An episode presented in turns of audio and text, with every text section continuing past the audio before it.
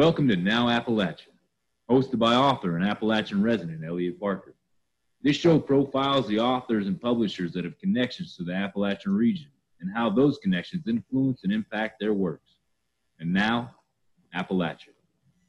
And hello, friends. We welcome you once again to another episode of Now Appalachia, heard here on the Authors on the Air Global Radio Network as we continue to bring you the outstanding writers and publishers that call Appalachia home and that have connections to the Appalachian region either through their personal lives or through their writing or a combination therein. I'm your host, Elliot Parker. It's great to have you with us as we continue bringing you this program here on the Authors on the Air Global Radio Network. And we are coming to you, as we always do, from just outside the campus of the University of Mississippi, otherwise known as Ole Miss. And we're delighted to be here and delighted to be uh, on campus with uh, the beautiful campus as our backdrop as we bring you another episode of Now Appalachia. And today I'm so delighted because we have one of my favorite authors and one of the very first authors we interviewed uh, when we started doing our program two years ago. And he is back to talk to us about his latest book. That author would be David Joy, and his new book is called When These Mountains Burn. And David Joy is the author of the book The Line That Held Us, which was the winner of the 2018 SIBA Book Prize. He's also the author of The Weight of This World and Where All Light Tends to Go. And Where All Light Tends to Go was an Edgar finalist for Best First Novel. His stories in creative nonfiction have appeared in a number of publications, including the New York Times Magazine and The Bitter Southerner. And he is the author of the memoir Growing Gills A Fly Fisherman's Journey and a co editor for Gather at the River 25 Authors on Fishing. And Joy lives in Tuckasegee, North Carolina. And I think I pronounced that right. And we are delighted to have uh, David Joy with us back on Now Appalachia after a couple of years to talk to us about his uh, latest book. So, David, welcome back to Now Appalachia. So good to have you here. Yeah, thanks. Thanks for having me again.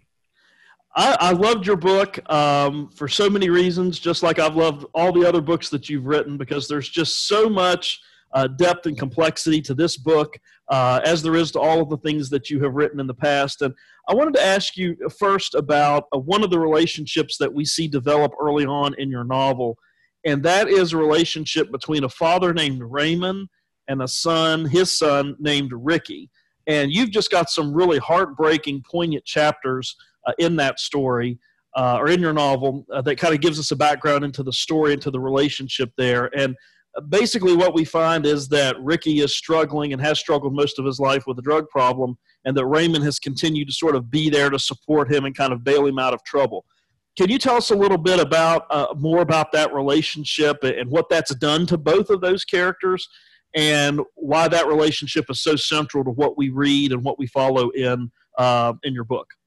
Yeah, well, I, think uh, maybe maybe the biggest way that that this book differs from some of the others, especially the first the first two novels, uh, is that I have a history of writing about addicts, and, and addiction is something that I absolutely understand.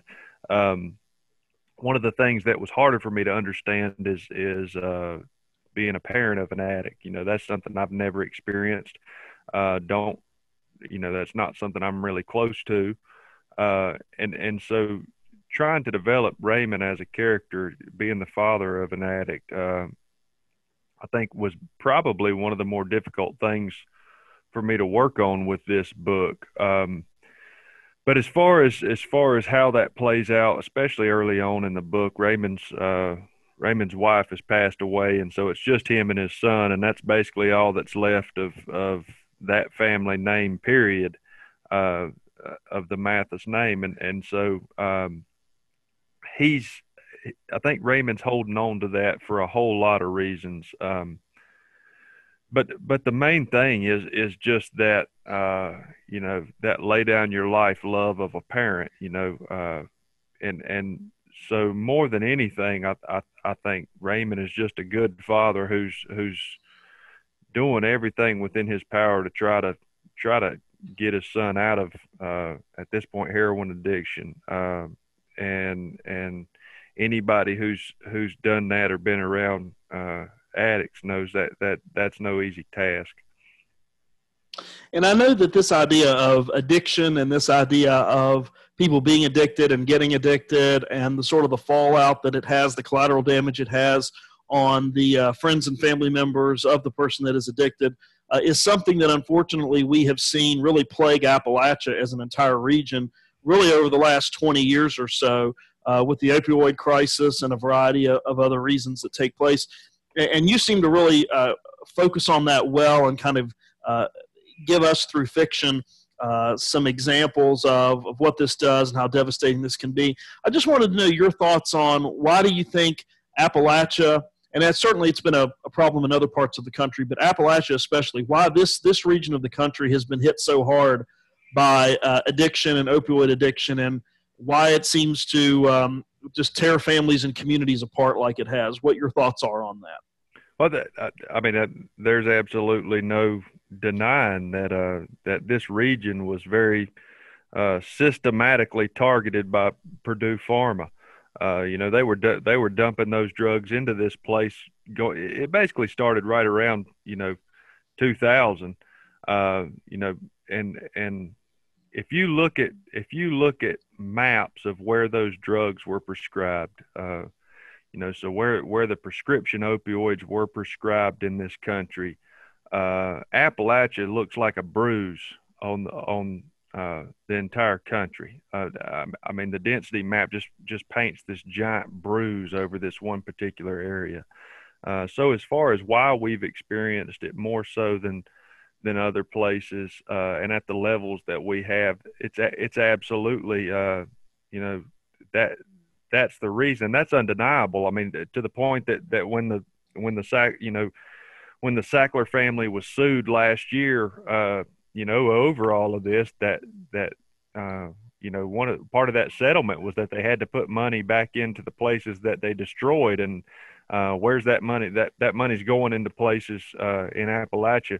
Uh, you know, I think uh, at one point in time it was it was if you looked at if you looked at the I think it was the uh, the the states that where where most of those drugs went. Five of them five of them were in Appalachia. Uh, you know, uh, so I think that's undeniable. I, but I, I think too, um, it, especially early on, it it was uh, it was West Virginia and it was Eastern Kentucky, but but especially West Virginia. Um, part of it here, I think, uh, is something that's really come on a lot later. It, it's it's been the past three or four years, you know, five years tops. Uh, but it's really, really taken hold here over the over the past five years. Um, and, and and part of the reason I, I, wound up writing about it was just that it was it, it, it became an inignorable presence of my day to day life.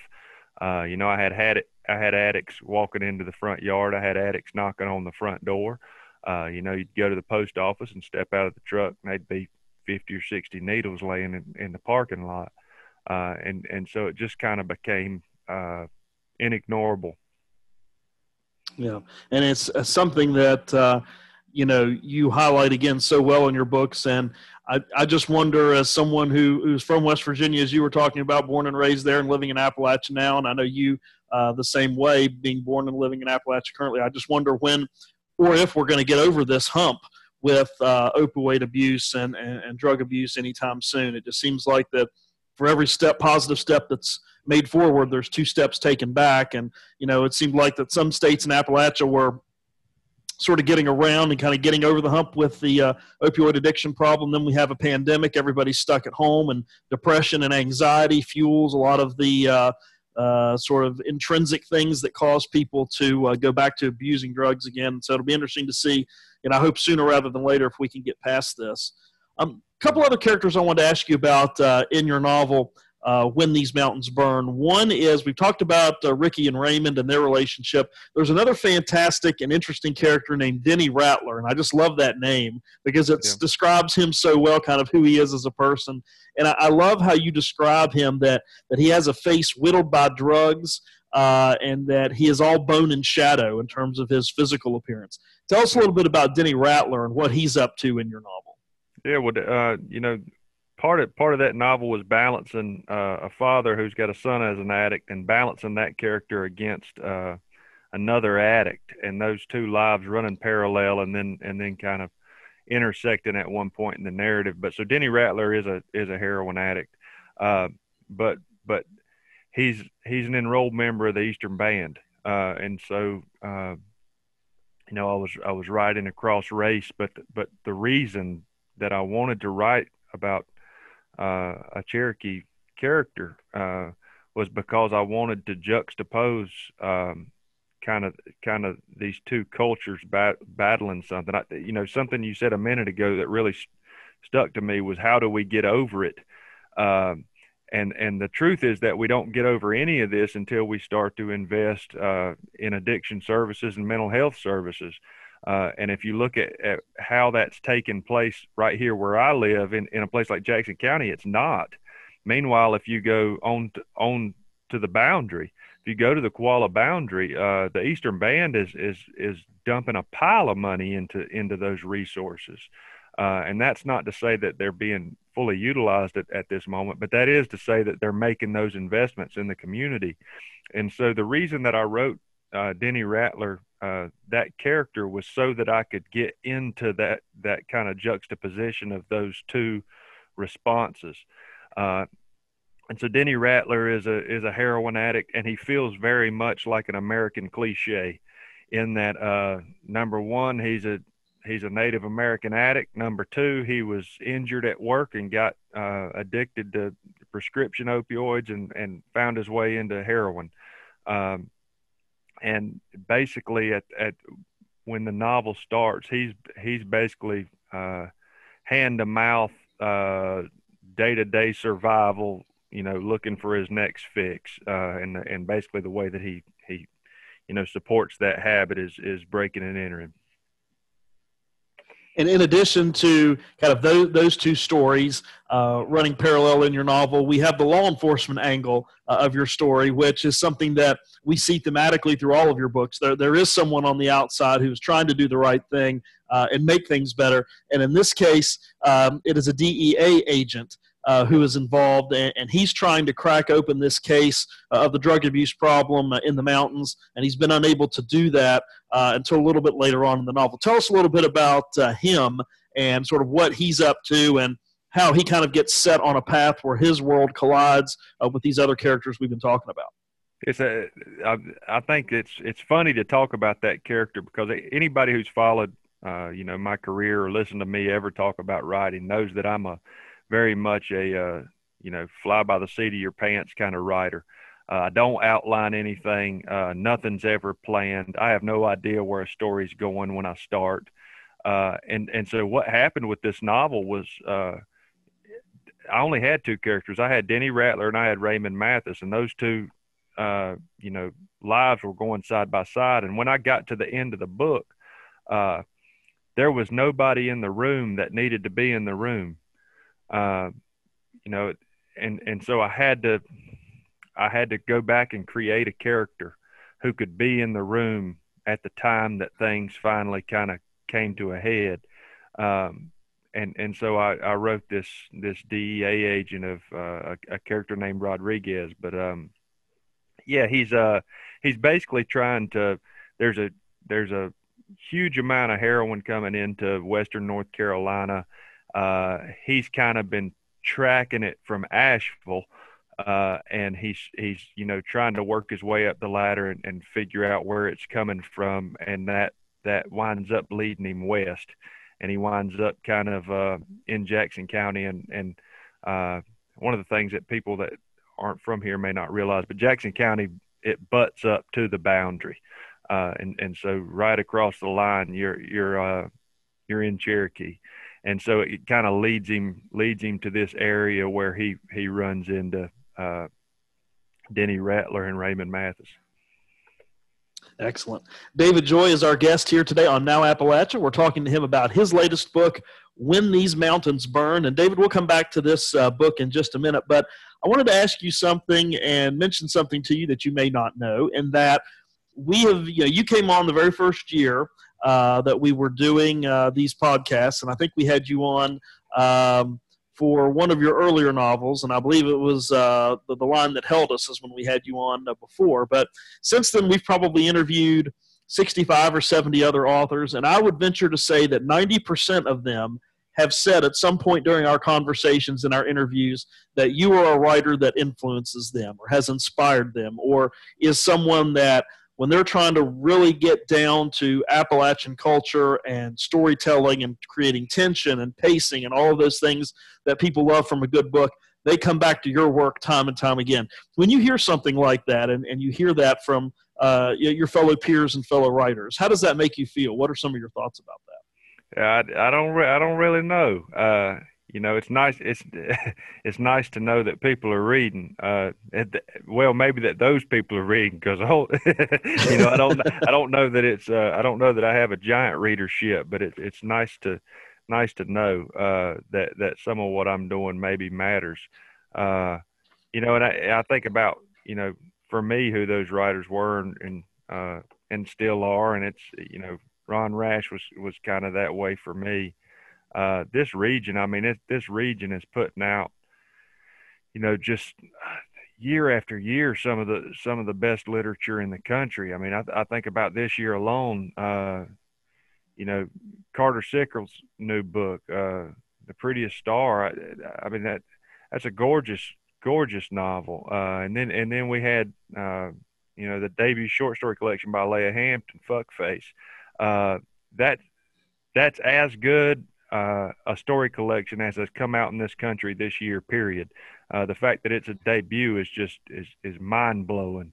Uh, and then I think about a writer like Annette Clapsaddle, uh, you know, got a debut novel coming out, Even As We Breathe, uh, which is the very first novel to ever come out of the Eastern Band. Um, you know, th- there have been there have been other Cherokee novelists, but they've all they've all been from Oklahoma. But that to say that this this region and these mountains uh, has historically and continues to produce uh, some of the most talented writers in the country, uh, and it's it's as someone who follows that closely, it, it's uh, it you know it's really I, I, find a lot of enjoyment in, in seeing these these writers you know find a, a bigger audience. And I know you are someone who loves Appalachia. You love Western North Carolina. You love uh, your life, and you love your farm, and you love being out uh, in nature. Um, what do you say to those people who say, you know, look, David, you're a, an award winning writer. You're nationally recognized. You've got all of these outstanding books. You've gotten all these accolades, all these starred reviews from Publishers Weekly. You were an Edgar Award finalist, won the SIBA Book Award. What do you say to those people who say, why do you still stick around Appalachia? Why don't, why don't you move to uh, maybe a more prosperous area of Appalachia, maybe Eastern Tennessee yeah. or Atlanta or yeah. uh, Charlotte or somewhere like that. Well, why do you stay in those rural mountains? Why do you stay surrounded by not just the beauty, but but by the trouble and by some of the uh, some of the downsides of Appalachian culture that we've talked about already? Why do you stay? Why do you why do you stick around and not maybe uh, go somewhere else or go somewhere that someone might deem more prosperous? Yeah, well, I think the biggie for me is that I've always been uh, very, very rooted to place. Uh, I don't like traveling. I, you know, I don't go on vacation. I don't like traveling. Uh, if there's not a fish that I want to catch, I I really, you know, really all of my traveling, it was, it was like if there was a fish I wanted to catch or a turkey I wanted to chase or something, I might leave and go try to do that. But other than that, I have no interest in leaving this place at all. Uh, and it's because, uh, you experience a, uh, sort of intimacy uh, with a place after this long. Uh, when you know a place this intimately, uh, you know, I've joked around before about how I think you could blindfold me and dump me off in the woods up here, and I'd I'd find my way. Uh, I'd kind of as long as you I was in Jackson County, odds are I'd find my my way around. And and so for me it's it's uh it, I, I, don't necessarily know that I can even fully explain it. I just know that that's always been characteristic of my personality is that I'm very much rooted to place. Uh, as far as as far as as a storyteller I think it boils down to the fact that you know I've never once felt uh, that as any sort of limitation. Uh, I, I can't imagine a story that I would want to tell that I couldn't tell right here about these people uh, that I know that there's there will never be a story that I want to tell uh, that I can't tell right here about these people. Uh, and and so really, I think I just you know I stay here because uh, because it, this place defines me, uh, and I and I write these stories because it's it's all that I know. Excellent.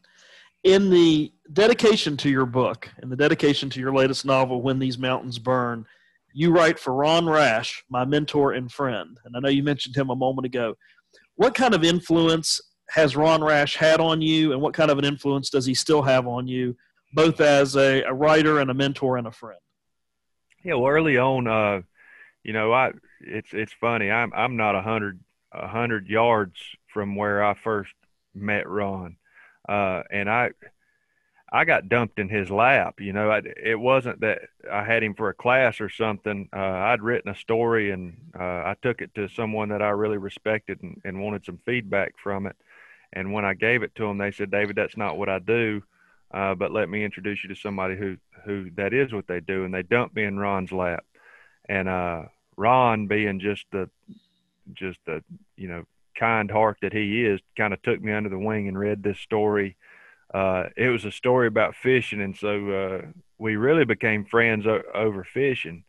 Um, but early on, I, I, mean, if I think about uh, the very first book that I was ever handed where I fell in love and where uh, I knew that's what I wanted to do for the rest of my life. It, Ron Ron's the one handed it to me. Uh, or if I think, you know, uh, just watching the way that he worked. Uh, and when I met him, Ron wasn't a household name by any means. You know, that first novel was out, maybe Saints at the River might have been out as well. Uh, I think only One Foot in Eden was out. But anyways, he certainly wasn't the post Serena Ron Rash, you know, household name uh, person. But but as he kind of as that career developed, uh, the thing that he never lost was any of that humility. Uh, anybody who who meets Ron, you know, that's the first thing that they're going to tell you. Uh, and so I think for me, it was it was watching how he how he interacted with the world once he began to uh, you know, kind of build a readership. Uh, when I when I sold that first novel, uh, I mean, this will sound strange, I guess, maybe to some people, but I walked, I carried that contract, and I stood right where I met him. Uh, I went to and stood in front of his office, and he wasn't there, but it was just because I wanted to stand in the place where it all started. Uh, and and you know, if it hadn't been for him, if it hadn't been for him handing me a copy of William Gay's I Hate to See That Evening Sun Go Down, uh, I don't know. Uh, I think I still would have been a writer, but I, I, I don't know that I would have uh, taken the, the path that I did. Uh, so really, there's just ne- there's never been a greater influence on me uh, as far as a writer goes, but more just as a man. Uh, you know, he's just an incredible man. Yeah, he certainly is. We're joined by David Joy here on Now Appalachia. We're talking with him about his career as a writer and also his fantastic new novel, When These Mountains Burn. And David, let's go back to your novel for just a minute. You mentioned that um, early in our discussion that that you're you're very much a, a pantser as terms of a writer, uh, more so than a plotter, and you just kind of uh, write as you go and don't really. Um, uh, know where the story's going when you first start. And, and, you've got some great characters here. You mentioned that you, you kind of just started out with uh, with Raymond and Denny, and then kind of had to fill in some other characters. Who was the character that was the easiest to create out of the four basic ones that we've talked about already uh, from your book, and who was the most difficult uh, to create? Uh, I think Ricky, uh, the the son, was maybe uh, the easiest for me to think about uh, because I knew how far he was into addiction, and that and that made understanding his motivations uh, as a character really easy, and that's that's some something that I think I know well. Uh, you know, I've already told you how how I, it was hard for me to write Raymond because that's not a that's not something I know. I you know I'm not a father. Uh, you know I've I've I've never even really spent a whole bunch of time around parents of addicts or families of addicts. Uh, and, and so that was hard for me. Uh, at the same time, the, the undoubtedly the hardest part about writing this book uh, was the responsibility of writing across race. Uh, you know, it was it was writing the character of Denny Rattler. Uh, you know, if you're going to make a deliberate choice to write a character that's Eastern Band, uh, you damn sure better get it right, uh, and you damn sure better spend a whole lot of time uh, doing everything you can to to present that story in a way that that when somebody reads it, uh, they don't they don't immediately think, well, oh, that you know that's that's not how it is at all. And and so for me, I you know it was it was that, um, and and uh, you know I knew why I wanted. I think I think if you want to write a, across race, I think there are three big questions you need to ask, and and you know one is is why. You know what's the purpose. Uh, number two is how many of those people do you even know? Uh, so if if you're wanting to write an Eastern Band character, how many how many Cherokee people do you even know? When's the last time you talked to a Cherokee person? Uh, and then and then there was a there was a another writer who asked a third question that I thought was brilliant, and he said, "Well, how many have you read? Uh, how many are on your bookshelves? You know?" And and there were a lot of Native writers that have influenced me through the years, but uh, you know there there haven't been any Eastern Band uh, uh novelists. Uh, but but you know, answering those questions, I knew the why. Uh, I wanted to juxtapose two community responses to the opioid crisis. I wanted to juxtapose Raymond Mathis watching the last of of his culture, you know, disintegrate through his fingers, and I wanted Denny Rattler to be witnessing a resurgence of culture, uh, which is taking place on on the boundary right now. Uh, and so I knew the why, and uh, I'm fortunate in that I ha- I have a a lot of friends that are uh, you know enrolled members of the tribe, and they and they were incredibly generous uh, with allowing me to ask questions, and they trusted me that I wasn't uh, asking those questions to be exploitative, but that I was asking those questions so that I could try to understand. Um, and and I was very fortunate in both of those ways. But I, you know, that's undoubtedly the hardest part about writing this book was was uh, you know uh, trying trying to do that in a in a respectful way and and trying to do that in a in a way where uh, I got as little wrong as as I could hope to. You know, inevitably I got something wrong, uh, but but I I tried to do the work to ensure that that was as little as possible. David, I was looking for a quote from your book when I finished it this weekend that I thought would kind of summarize and maybe kind of tease together uh, thematically some of the things that you've been talking about uh, today about your book and about your characters, but also kind of tie together um, some of your, your, your views of Appalachia and people and and culture. And so I found this this quote early on in chapter two, and I, am going to read the, the, the quote and then have you um, uh, just give us a little context about this and, and, and, if you feel this is true, both in terms of what your characters experience and kind of what you feel about Appalachia in general. And uh, this is in chapter two, and this is coming from Ray's perspective. And you write there on page six that a man needed something constant, something unchanging, that he could lean against when the world went to pot. Sooner or later, the cards always fell that way, and the difference between those who buried their heads in their hands and those who kept their chins above water became a matter of reprieve. Can you comment a little bit on, on the significance of that and and why you kind of put that early on in the story, especially from his perspective? Yeah, well, I think uh, you know I've I've uh, I've written about that about that before. I think that's maybe the the most least understood reality of most addicts is that most addicts just want one second to catch their breath. Uh, you know, they just they they want one moment where they can escape the world, uh, and and so as far as trying to understand characters like Denny Rattler or Ricky Mathis, uh, I think it was important, uh, you know, to, to set that up early. But uh, but at the same time, it was important for for somebody like Raymond, uh, and and for Raymond, those those things uh, were getting harder and harder to come by. Uh, you know, the things that he loved most were were largely things that were that were disappearing, uh, and and and so I, I think that's really what I was trying to get at.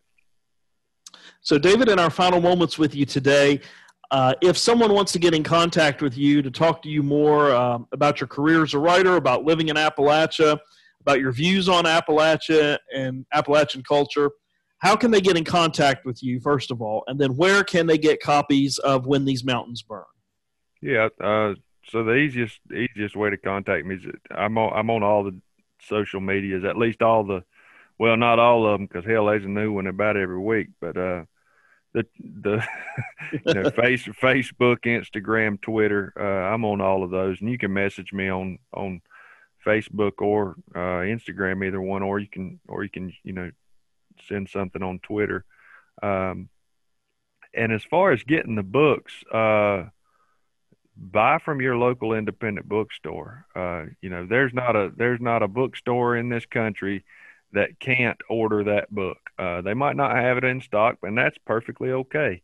Uh, maybe what you do is you talk to the bookseller and say, "Hey, I've re- I've really heard a lot of good things about this book. Have them order it for you." Uh, you know, I've I've always been a huge proponent of independent books bookstores, but maybe more so now than ever, in the sense that uh, you know we're at a moment in time where if we don't make it a deliberate point to take care of these places and to take care of this community, uh, they're not going to be there when we finally make it to the other side of all of this. Uh, you know, for me, that my hometown Indy's always been City Lights Bookstore uh, here in Sylva, but but just over the county line into into Haywood, there's there's Blue Ridge Books, and uh, I was talking to that store owner and that bookseller this week, uh, and how terrified she is. It, you know, there's already been three businesses on that one little tiny road that's closed during all of this.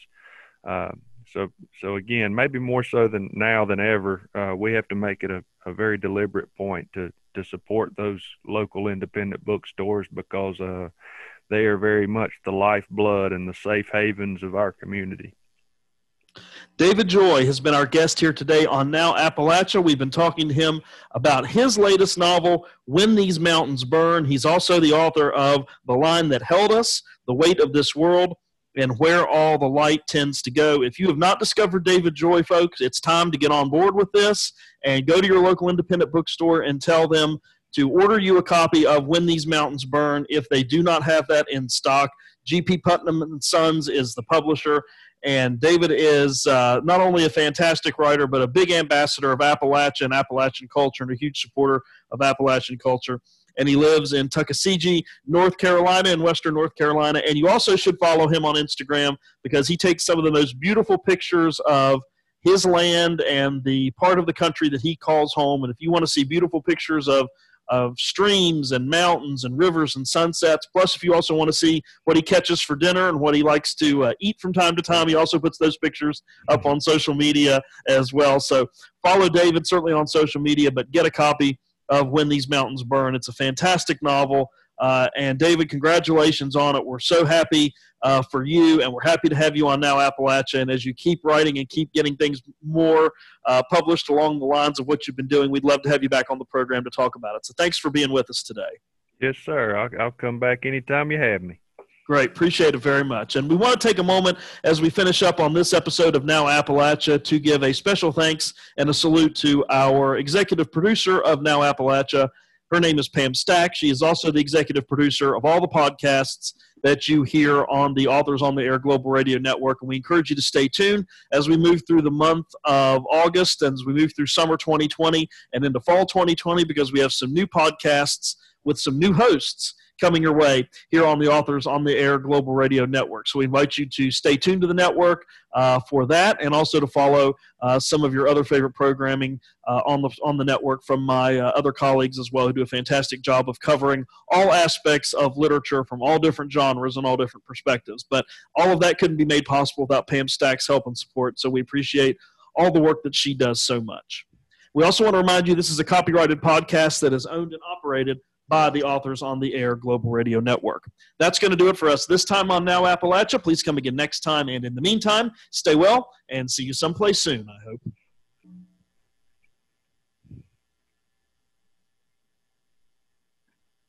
Owned and operated by the authors on the Air Global Radio Network. Stay tuned. More outstanding podcasts are coming your way next. Stay tuned for more outstanding podcasts from the authors on the Air Global Radio Network.